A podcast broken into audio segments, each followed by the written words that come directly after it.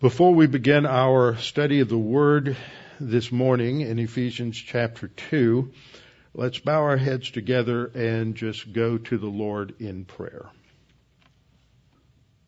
Our Father, we are so thankful for all that you've given us, all that you've provided for us, and for your Word, that your Word is a lamp unto our feet and a light unto our path.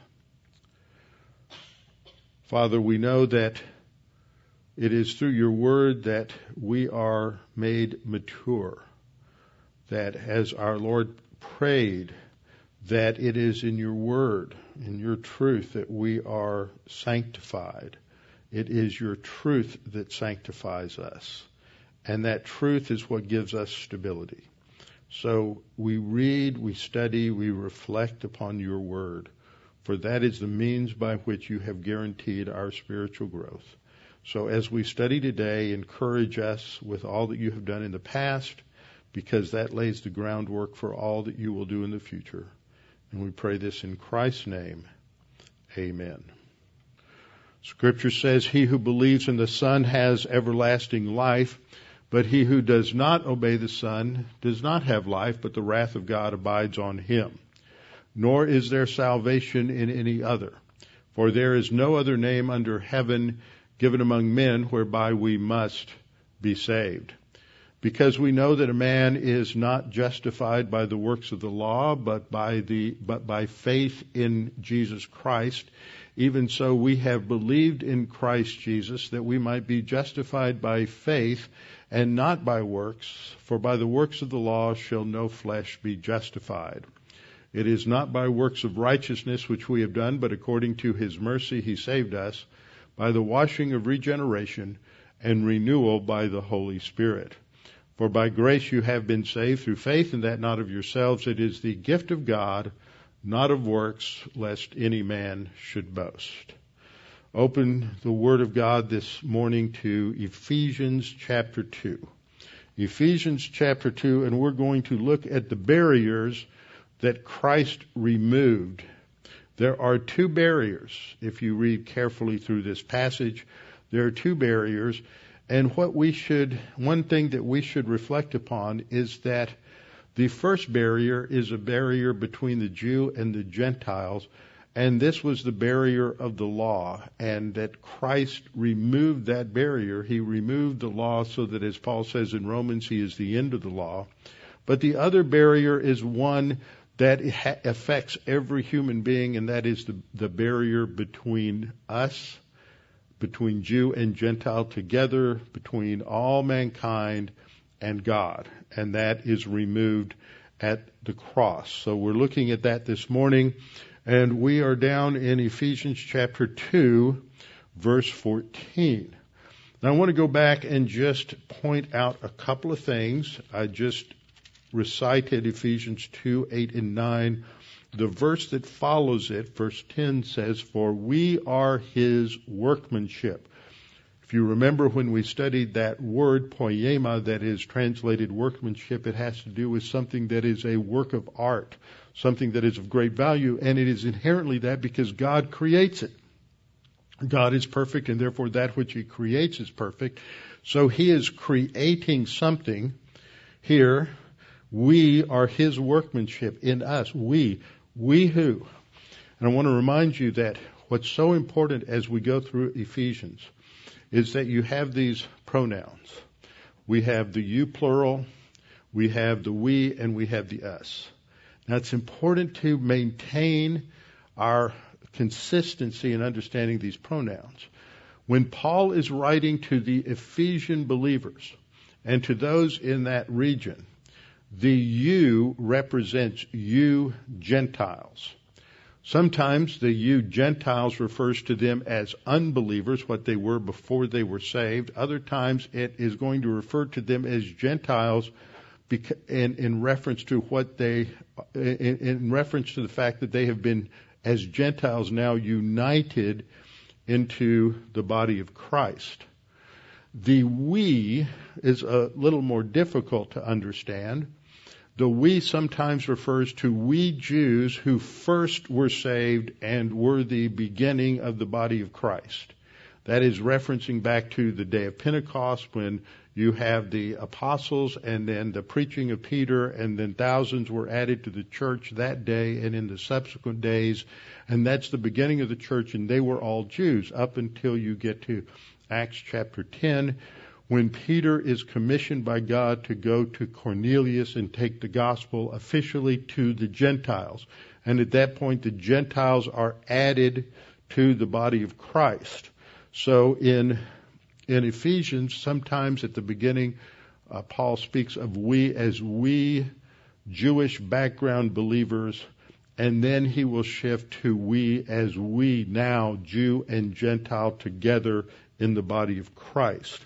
For example, even further back in, in Ephesians chapter 2, we read in verse 4, But God who is rich in mercy because of his great love with which he loved us. The us there refers to Jew and Gentile. Previously he had talked about you, Gentiles, dead in your trespasses and sins and then among whom also we also, that is, we Jews before we were saved, but now God, with the love with which He loved us, Jew and Gentile, even when uh, we were all dead in trespasses, He made us alive, and then you get the key word, together.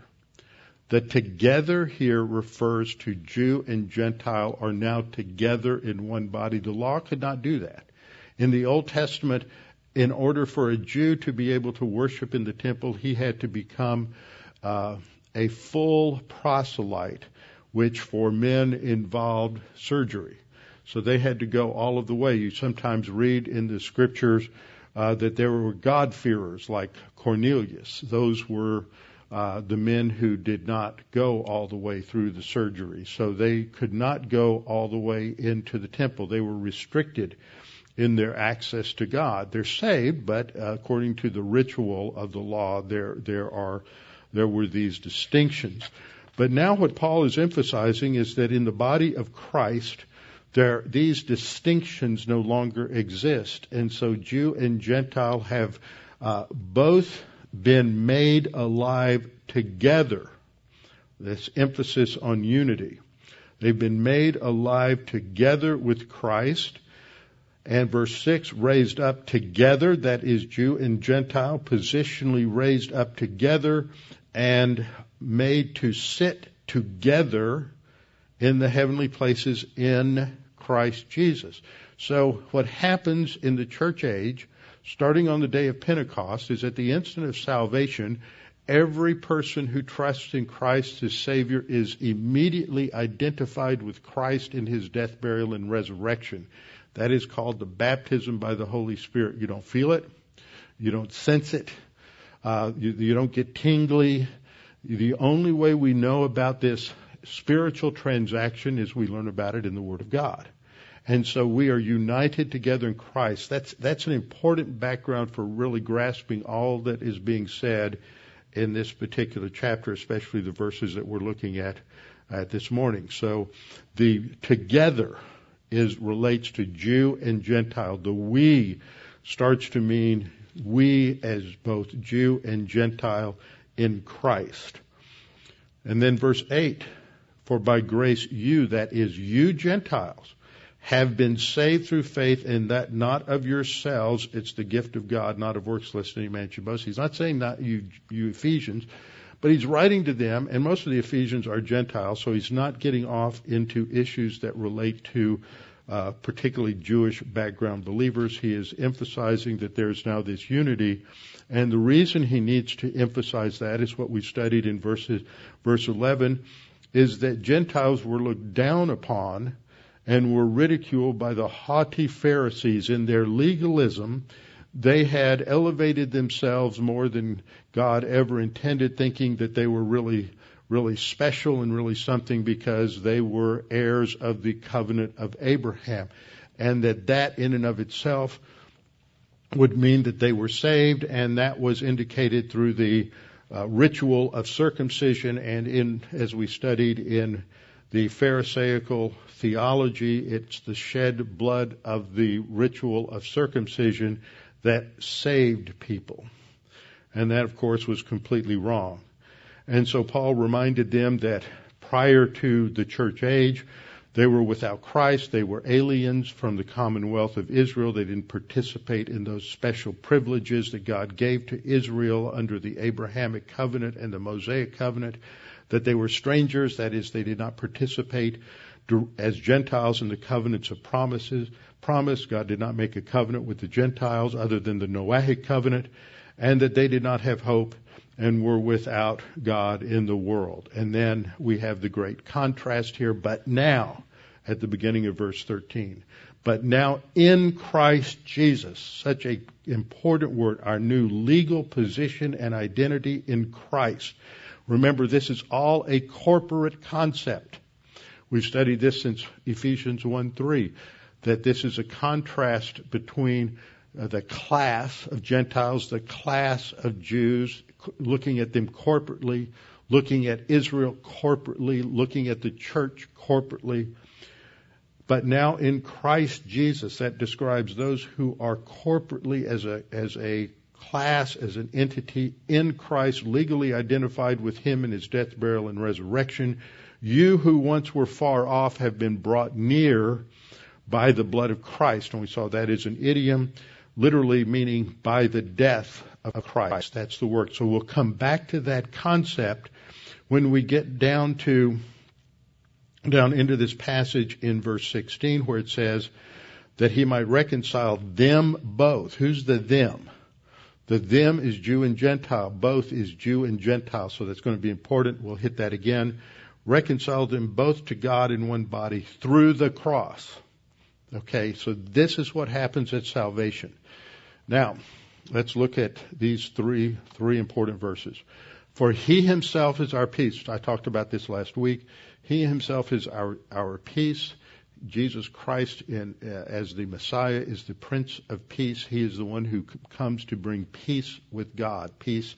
I talked about the different meanings of the word, although at times it refers to the absence of violence or the absence of physical conflict.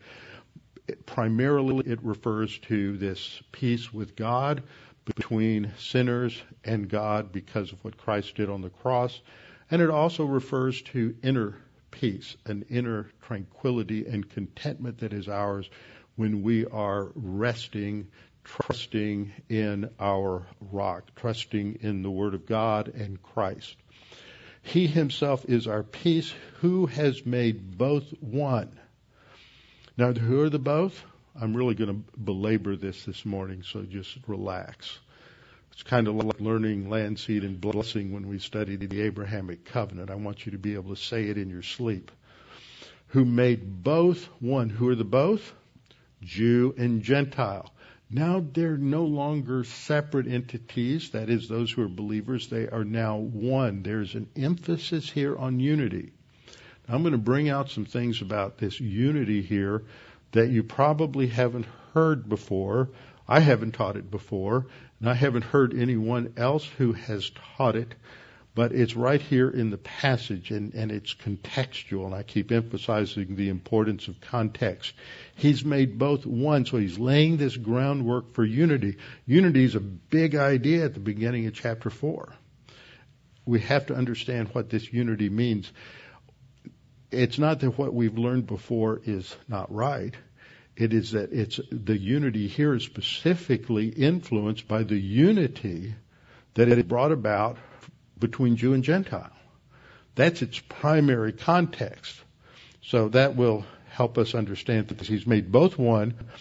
He has broken down the middle wall of separation, having abolished in his flesh the enmity. What is the enmity? It's an important word. Notice that it is used here. He abolished in his flesh the enmity. And then at the end of verse 16, it says, putting to death the enmity. So abolishing the enmity equals putting to death the enmity. And what's the enmity? The enmity is then explained in this uh, next clause the law of commandments contained in ordinances. That refers to the Mosaic law. What was for the Jew the symbol of submission to the Mosaic law. It was circumcision. That was back in verse, verse 11. So this enmity is the law, but it is exemplified by circumcision.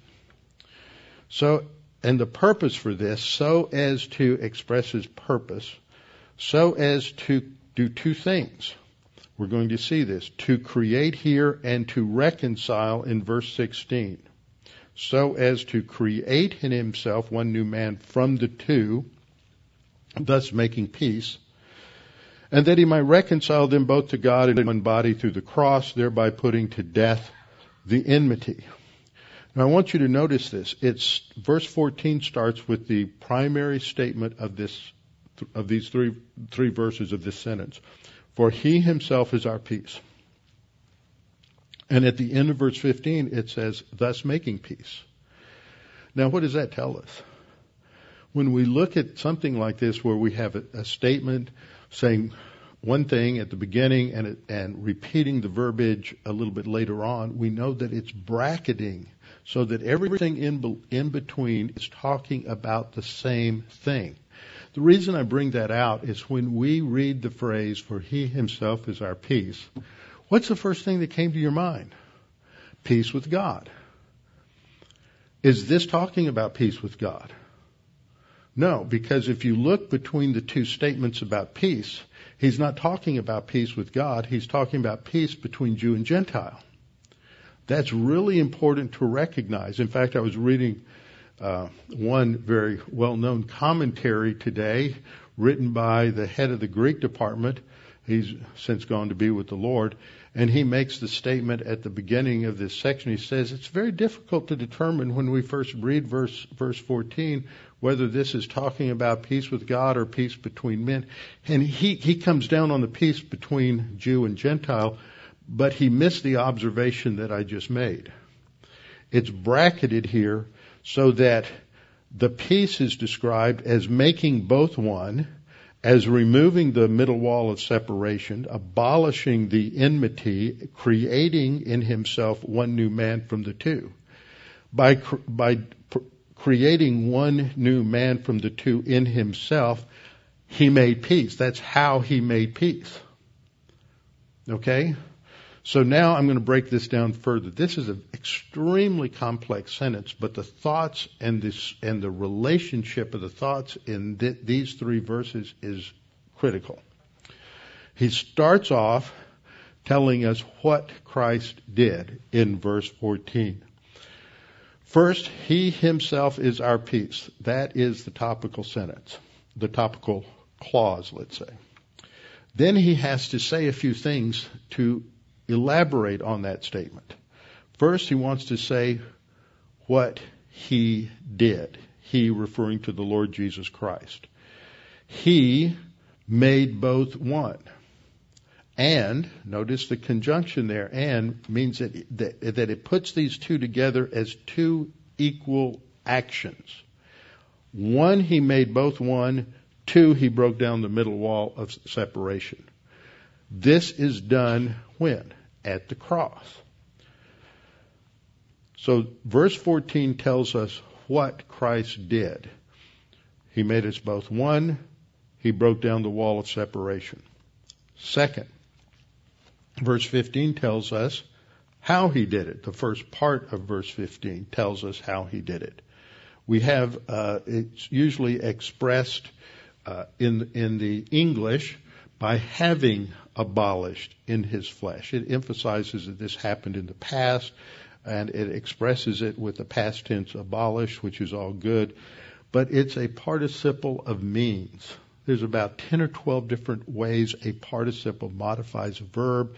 It's not clearly stated. It's not objective. It could have been causal. It could have been uh, maybe time. Some one translation translates it when and which is very much expresses the truth. When did he make us both one and broke down, break down the middle wall of separation? He did it when he abolished in his flesh the enmity. But I think the sense here is more means. It's how he did it. How did he make us both one? How did he break down the wall of separation? He did it by abolishing in his flesh the enmity. And then enmity is defined so that that, so, uh, excuse me, that is the law of commandments contained in ordinances. So those two terms always refer, refer back to the Mosaic law. Now, why did he do it? That's the third point. Why did he do it? He did it for two reasons. And this is expressed by the grammar in the Greek, and it's obfuscated. That means it's made cloudy, difficult to understand, by the English translation. So I used italics to express these two purpose clauses. He, why did he do it? First, that he might create, and then second, the verse goes, the verse number breaks up the thought, so that's what, where we miss it. So that he might create, and second, that he might reconcile. That's the two whys. Why did he do this?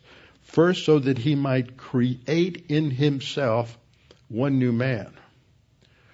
Now, anybody see an important word in that phrase? It's the word create. That takes us back. This is why I started and reminded you of verse 10, where it says, We are his workmanship created in Christ Jesus. And down here we read that, that being created in Christ Jesus is related to creating in himself this one new man. That's part of this masterpiece that Christ creates back in verse 10. Now, the reason I'm stressing this is because this is so overlooked today. What this does is it's taking you and me, it's taking every believer that we know together and every believer since the day of, of, of Pentecost and is elevating us to a position that is far superior to any believer prior to that time. It's the church. It's the body of Christ. It is this new organism that God created in, on the day of Pentecost. And it, it's a masterpiece. And this masterpiece is composed of a unified, of a unification of believers, of Jew and Gentile together in this one body. So the first thing that happens is he, there's this creation in himself of one new man from the two. Now I'll come back to that phrase a little bit later. What's the last line? Thus making peace. It's a result participle with the result that peace is made. So that closes out the bracketing of what's covered in 14 and 15. It's by his death, and by his death, and his death is for the purpose of creating in himself one new man from the two.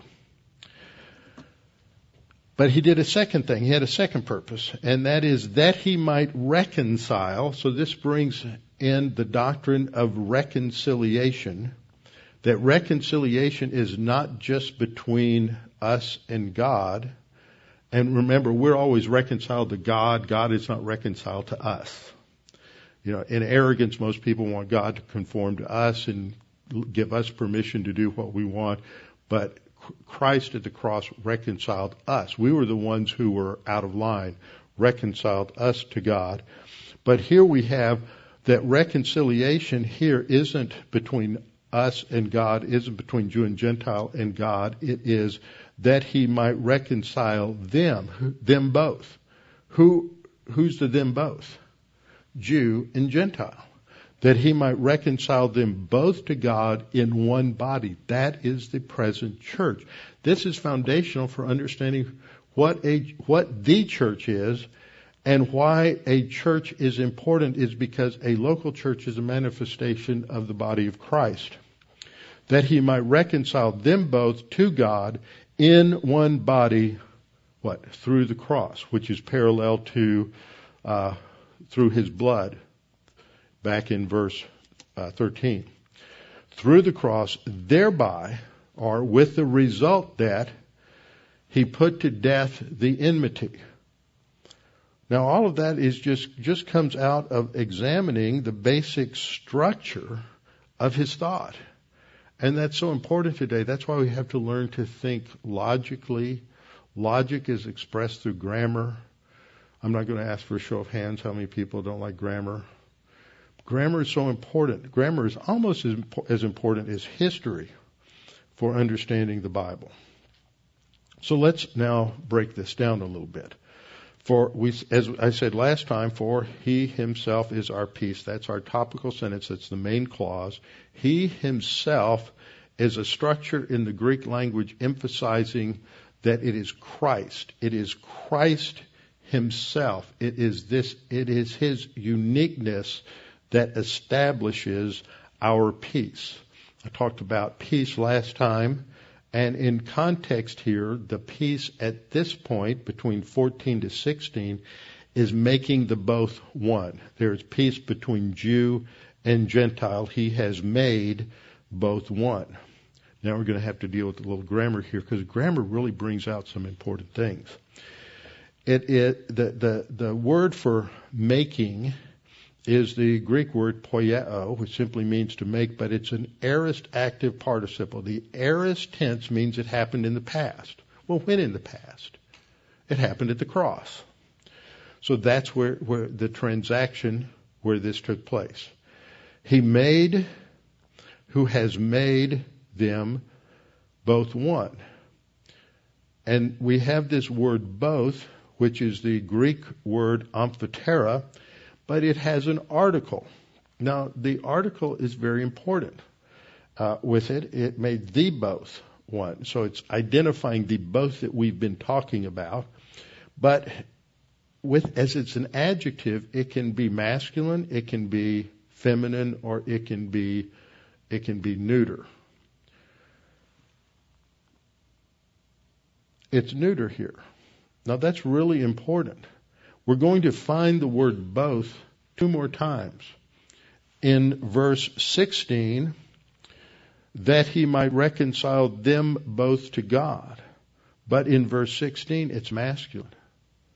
And in verse 18, it says, For through him we both have access by one Spirit to the Father. That's masculine. Why is it neuter here? It is neuter here because it is referring to the classes of Jew and Gentile. That these classes of people are now brought together as believers in Christ. It is not talking about reconciliation between human beings and God. That's what comes to play in verse 16 because reconciling them both that's human beings. That's a, a that's why it has to be masculine. To God, God is also masculine. So the both has to be a masculine uh, gender here in verse 16 because it's not talking about classes of people anymore. It's talking about human beings and God, and it's more personal. Same thing in verse 18. So just a shift by that adjective brings out an important distinction between what's being talked about. First, a reconciliation between two classes of people in Christ, and then the, then the second is reconciliation between uh, humanity and God. So he has made both one in verse 14, and then the second thing that he does is he has broken down the middle wall of separation. Now, what, what's important to recognize here is both the verb made, he has made, and he has broken are both participles. They're both identical in their grammatical uh, breakdown. So he's saying he did two things. He made both one, and second, he broke down the middle wall of separation. So those are these two things. Now, what in the world is the middle wall of separation? Well, first of all, we have to understand the word uh, to the word uh, abolish that comes up in verse 15 because it says he's broken down the middle wall of separation by having abolished or by abolishing in his flesh the enmity. That's how he broke down the middle wall of separation. And this is an important word in the Greek. It's the same word used back in 1 Corinthians 13, um, where in verses 9 and 10, where it talks about uh, gifts of prophecy will be abolished. and gifts of wisdom will be abolished. It means that something is completely nullified. It is abolished. It's completely done away with. And so here it emphasizes that this wall of separation between Jew and Gentile is obliterated. It's nullified. It doesn't exist anymore. It has no role in the current dispensation. And it is further defined in verse 15 as the enmity. The broken, he has broken down the middle wall of separation by abolishing in his flesh, that is on the cross, when he bore in his own body on the tree our sins, the enmity. So the enmity equals that middle wall of separation, which is then defined as the law of commandments contained in the ordinances. And then in verse 16, he'll repeat the word, the enmity, saying that this results in putting to death the enmity. First thing this means and tells us is that the Mosaic law is now nullified. It was, in fact, it was only for Israel. No Gentile in the Old Testament was ever held accountable by God for the observance of the Mosaic law. It was never intended for Gentiles. It was only intended for Israel because they were God's chosen people, a chosen nation for a specific purpose. It had no relevance whatsoever to any Gentile. Has no relevance, according to this passage, no relevance for any church age believer. Because that middle wall of separation, the law of commandments and ordinances is abolished. It's over with. We are not under the law anymore. Well, does that mean that we can just do whatever we want to do? No. Because there are still standards and absolutes and commands in the New Testament that express God's standards for the life of a believer. We are held to a higher standard as believers in Christ than anyone else. So there are things that people can do that are perhaps legal, but as believers, they, they don't cut it. They are not part of the standards for the body of Christ. So the law is canceled, but that doesn't mean we're lawless. There's the law of Christ, the law of love. There are new standards that are given in, in the New Testament. Now, this wall of separation was illustrated by a physical wall in the temple. So I have a couple, two or three slides here showing you what the temple was like. And this is from, I believe, the Holman Christian Standard Bible, uh, Study Bible. And you have, uh, you know, this is Herod's temple. So you have along this lower left side, you have Solomon's portico, which is where the money changers were. Over here on the west side, you can see one of the entrances into the courtyard uh, that came across. If you've been to Israel, this is just to the uh, this is like Wilson's Arch here, and this is just to the north of the uh, western wall, which was the retaining wall on this side of the temple. So you would enter into this courtyard, and on the, the and you notice there's a outer wall here. That's not the significant one. And you would have to go through the gatekeeper just to make sure that you're who you are, what your identity is. You're bringing a sacrifice to make sure you are you have washed out in the mikveh on the southern steps, and that you are cleansed and you're ritually prepared to go in to worship God. And then you go into the first courtyard, and that's the court of the Gentiles. This uh, low wall here, which was about four and a half feet high, was called the Soreg. And the Soreg was designed to prevent the uh, is, uh, the Gentiles from entering into the main part of the uh, main part of the temple. And there are two signs, two Greek inscriptions that have been uh, discovered archaeologically. The first was found in 1871, and it's about two feet high and about um, three feet wide. And it's now in the Archaeological Museum in Istanbul, and the inscription reads, Let no foreigner enter within the partition and enclosure surrounding the temple. There's another inscription that has been discovered. It was discovered in 1935, and it's now located at the Rockefeller Museum in Jerusalem. So there, there's a warning. There were these signs all around the temple prohibiting a Gentile from going any further. This is another picture from Logos Bible software, how they have depicted this, the temple, but on the outside you see this low uh, wall. This is the soreg that marks off the Gentiles.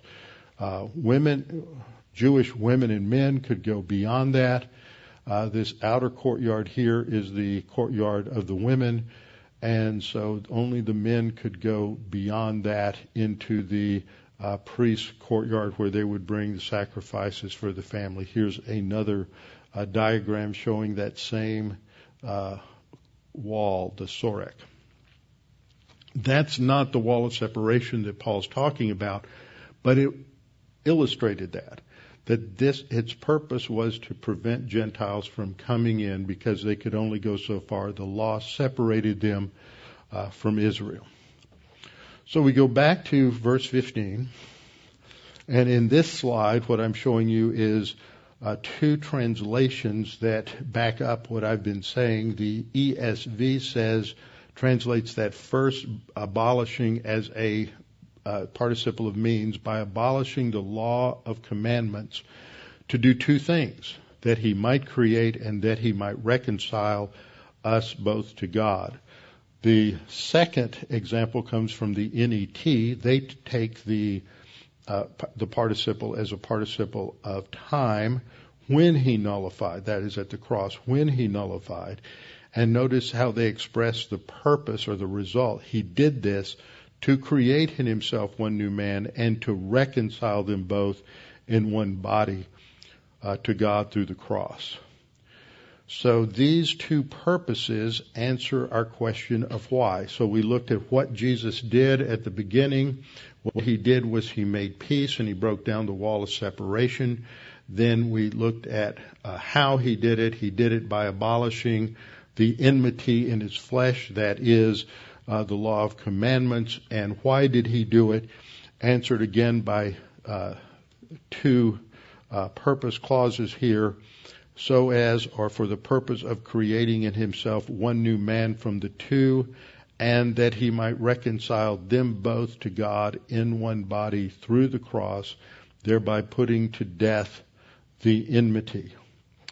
So there's one other thing here we need to look at. This is the phrase, the new man. What happens, he's creating in himself one new man.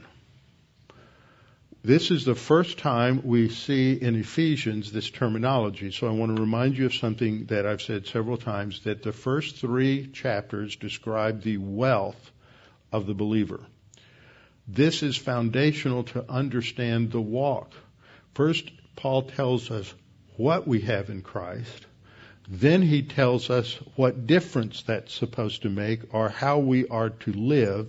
And then the third thing starting in Ephesians 10 is going to be the warfare. Now, what's interesting is when you read through Ephesians, there's a lot of terms and phrases that are used in the first three chapters that must be understood contextually in those chapters because they're going to be used again in chapters 4, 5, and 6. And they're used the same way. We're not going to change our meaning from what we establish in the first three chapters to what's in the next part. It's, Paul is very logical in this. So what is the new man? A lot of times we will read this and we think regeneration.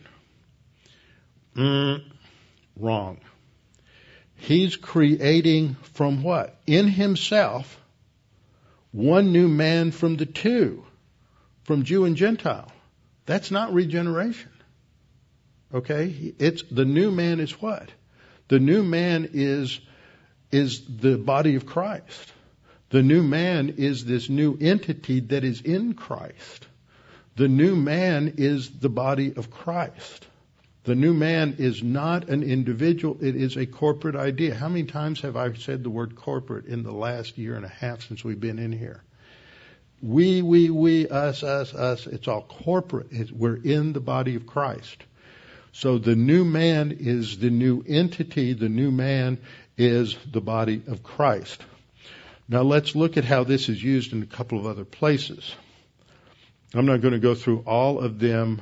We will get to this when we get to Ephesians 4, but I'm just giving you a little preview of coming attractions here. Colossians 3 9 through 11 uses this the exact same way. It says, Do not lie to one another. Why? Since you have put off the old man with his deeds. Now, there was a time, it may be in the Scofield Reference Bible, when people took the old man as the sin nature and taking this positionally that you put off the sin nature. Well, I'm not going to ask for a show of hands because I always know the answer. How many of y'all are sinners? We all still have a sin nature. We haven't put it off. We haven't taken it off. The word indicates the removal of clothing. Okay? We haven't removed the sin nature. The old man is not the sin nature. The old man is what we were, who we were, our identity before we were saved. And Paul is, puts it in the past tense here, since you have put off. This is what, what has happened. We all put off the old man. And I've taught this. You can go back and listen to the tapes I did, the messages I did in Romans 6 through 8 on sanctification, about 1998 or 99 up in Preston City. The old man is everything we were before we were saved. You have put off the old man with his deeds, and you have put on the new man now, what I taught before was the new man is all that we are in Christ. That's true. But what I've discovered from looking at the use of the new man here in Ephesians 2:15 is this new man we've put on is the body of Christ, our identity as a church age believer. It is more than just all that we were or all that we are now in Christ. It is that, but it is talking about what we are as church age believers. That's our new identity in Christ. That is what should inform every thought, deed, and action now that we are believers. We have put on the new man. Now the, that's positional.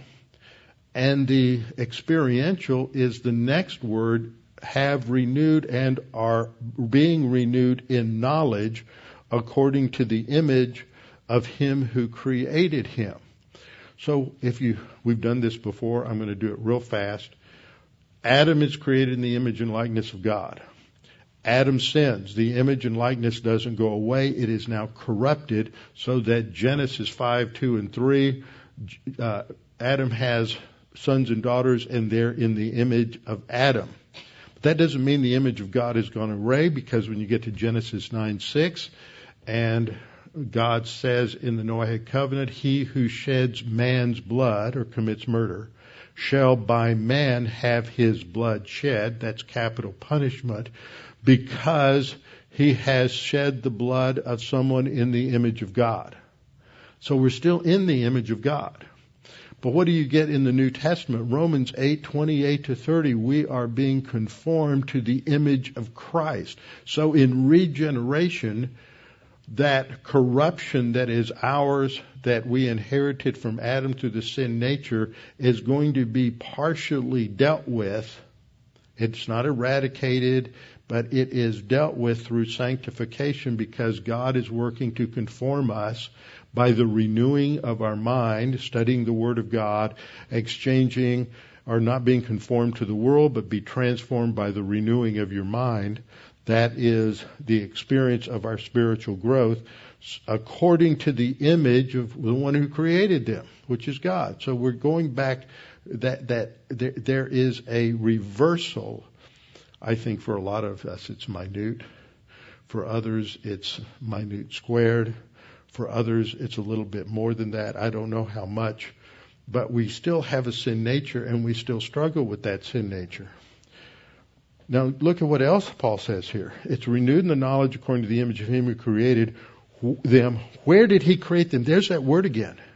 Where did we see it? We saw it in Romans, I mean, excuse me, Ephesians 2.10. We saw it in Ephesians 2.15 that the new man is created in himself. Okay, here it says, uh, according to the image of him who created them, him, where there is. Where did he create us? In Christ. That's Ephesians 2.15. In himself. Where there is neither Jew nor Greek, circumcised or uncircumcised, barbarian, Scythian, slave or free, but Christ is all in all. Here's the question. Where do you find that similar phraseology? You find it in passages like Galatians 3, 24 and 25 talking about we have been baptized or identified into Christ so there is no longer Jew nor Greek, male or female, bond or slave. This is our new identity in Christ. It doesn't mean there are no more women or men, males or females, that there are no longer role distinctions. There certainly are. But under the law, where there was a separation between Jew and Gentile, Gentiles couldn't get into the temple. Women could only go as far as the courtyard of the women. Men could only get into the area just outside the holy place only priests could go into the Holy of Holies, and only the high priest could go into the, excuse me, the Holy of Holies on the Day of Atonement.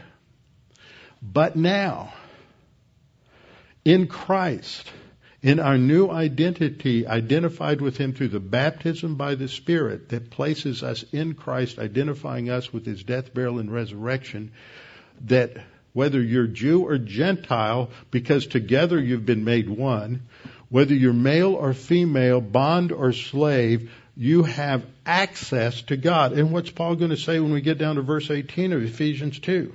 For through him we both have access to, by one Spirit to the Father. That did not happen in the Old Testament. But that's our new identity in Christ. So Colossians 3 9 through 11 fits this. Now, We'll go to Ephesians 4 in the future, but I'll just mention it right now. Let me look at one other thing in Ephesians 4. Ephesians 4 starts the application process based on the first three chapters. Starts off Ephesians 4 1. Therefore, okay, what's he saying? I'm going to draw a conclusion. We're going to look at the inferences if, of everything that I've said in the first three chapters. Now we're going to see what it means. Therefore, the prisoner of the Lord, be, um, beseech you, I, the prisoner of the Lord, beseech you to walk worthy of the calling with which you are called. Now, the rest of four through six is going to explain that. And then he says that you are to, with all lowliness and gentleness, with long suffering, bearing with one another in love. That's not just with one another as believers, it's Jew and Gentile bearing with one another in love.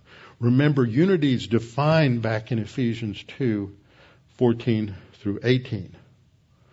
So you're, you're not just uh, bearing with one another in love, but specifically contextually, one another is Jew and Gentile. The, the middle wall of separation's gone, the enmity is removed. Endeavoring to keep the unity of the Spirit in the bond of peace. That's true for every believer, Gentile and Gentile, but specifically in the context, it's, context, he said this is especially true now that we have this unity, this one body, in the church. For there is one body. Jew and Gentile are now one body. That's the first thing he says here. And one spirit, just as you were called in one hope of your calling, one Lord, one faith, one baptism, for Jew and Gentile alike, because they are now one in the body of Christ. Now we skip down to verse 21 or 22. Paul says that you put off. Now that's often taken as a command that you should put off or that you ought to put off. But that's not what it says. It's an, it's an infinitive. It's an aorist infinitive. It's that you have put off, just like in, in um, Colossians. You have put off concerning your former conduct the old man, that's all that you were before you were saved, the old man, which grows corrupt according to the deceitful lusts, and be renewed. That's the same language as Colossians 3, growing. This is your experiential growth by the Spirit, in, in the Spirit of your mind, rather. And that you put on, and there it's like that you should put on. No, it's also an aorist infinitive. It means that you have put on the new man which was created. Every time we see this new man, he is a special creation of God. It's not regeneration because it all goes back to Ephesians 2:15. He created in himself one new man from the two. It's not regeneration, it's the church. This ought to blow our minds. People who are Christians and have what they call a low self-image are saying none of this is true. They're still getting their identity from the world and their identity from their old man who is dead and gone. Our identity in Christ is incredible. Other passages talk about we are, we have royalty as members of the body of Christ. We are elevated above every other believer. We have given, been given privileges and blessings beyond any believer of any other dispensation. This ought to blow our minds. It ought to change how we think about everything in our life because we are not who we think we are. We are what God says we are, and we are adopted into His royal family, and we have been given a unique, a unique blessing. So the result of all this is given then in Ephesians 2:17, and He came and preached. It means Christ came after the resurrection and proclaimed, not preached. That has a totally different nuance. The word kerusso, the verb is to proclaim peace. The peace between Jew and Gentile. To you who are far off, that's the Gentile, and to those who were near. For through him, that is through his death on the cross, through the blood of Christ, we both, who's the both? We both, Jew and Gentile, have access by one Spirit to the Father. To get the point across, I would say have equal access by one Spirit to the Father. Now, I charted this out, graphed it out. So the first barrier, you have the Gentiles on one side, but they're separated from, by the law from Jews. That's the first barrier. But that barrier, the first barrier is removed through his blood by the death of Christ, by the cross. Then there's a second barrier, which is the sin barrier that separates Gentile and Jew from God. But the sin barrier is removed by Christ. It is gone. So that the issue now isn't what have you done, it isn't what sins have you committed. The issue is what do you think about Christ? Because he paid the penalty for sin. The sin barrier is removed so that the issue is faith in Christ. To make it simple, I modified the barrier. Three issues that separate us from God. First, there's a legal penalty of sin. Every person is under that legal penalty of death. Christ paid that penalty for everyone. So penalty of sin is taken care of by the cross. But we have two other problems. We lack righteousness and we lack life. Now, Christ paid the penalty for sin, but that doesn't mean everyone is saved. It just means everyone had the sin penalty taken care of. How do you get righteousness? The same way Abraham did in Genesis uh, chapter uh, 13, uh, 14, excuse me, Genesis 15, verse 6. God imputed righteousness to Abraham and declared him just by faith. We are justified by faith. That's the illustration Paul uses in Romans chapter 4. How do we get life? When we get life, when we trust in Christ, God gives us life again and again and again. That's the message Jesus has in the Gospel of John. So the penalty of sin is paid for by Christ, but it doesn't automatically save us. When we trust in Christ, that's our responsibility, then the righteousness becomes perfect righteousness because we receive the imputation of Christ's righteousness and are declared just by God. And we're given his life. And that life is life eternal. Jesus said, I came not to steal and destroy like a thief, but to give life, that's eternal life at faith in Christ, and to give it abundantly. That's what we realize when we grow spiritually. These are written that you might believe that Jesus is the Christ, the Son of God, and that by believing you will have life in His name. So it is the cross that removes the barrier between man and God, and the issue then is just faith in Christ. With our heads bowed and our eyes closed. Father, we thank you for the clarity of your word, being able to see how different passages correlate and reinforce the message of other passages. We thank you for this new identity that we have as believers in Christ that there is no longer Jew or Gentile. There's no longer that division, that distinction, that animosity, that enmity, but we are now one in Christ. The two, both have become one. And Father, that this is due to the work of Christ on the cross, what he has accomplished in establishing this fabulous new entity called the church. And this is why it's important to be involved in a local church or maybe extended due to other circumstances, but that we are involved as part of that body because it's the localized expression of this body of Christ that is so remarkable. For those who have never trusted Christ as Savior, let me reiterate that it is very simple. It is simply to believe Christ died on the cross for your sins, to trust in Him, to rely upon Him and Him alone for your salvation. For there is salvation in no other. There is no other name under heaven given among men whereby you must be saved. Jesus said, I am the way, the truth, and the life. No one comes to the Father except by me. That is the only way. Father, we thank you for all that we've learned. May we be challenged to think differently about who we are and our walk with you and our purpose in life as a result of this. In Christ's name, amen.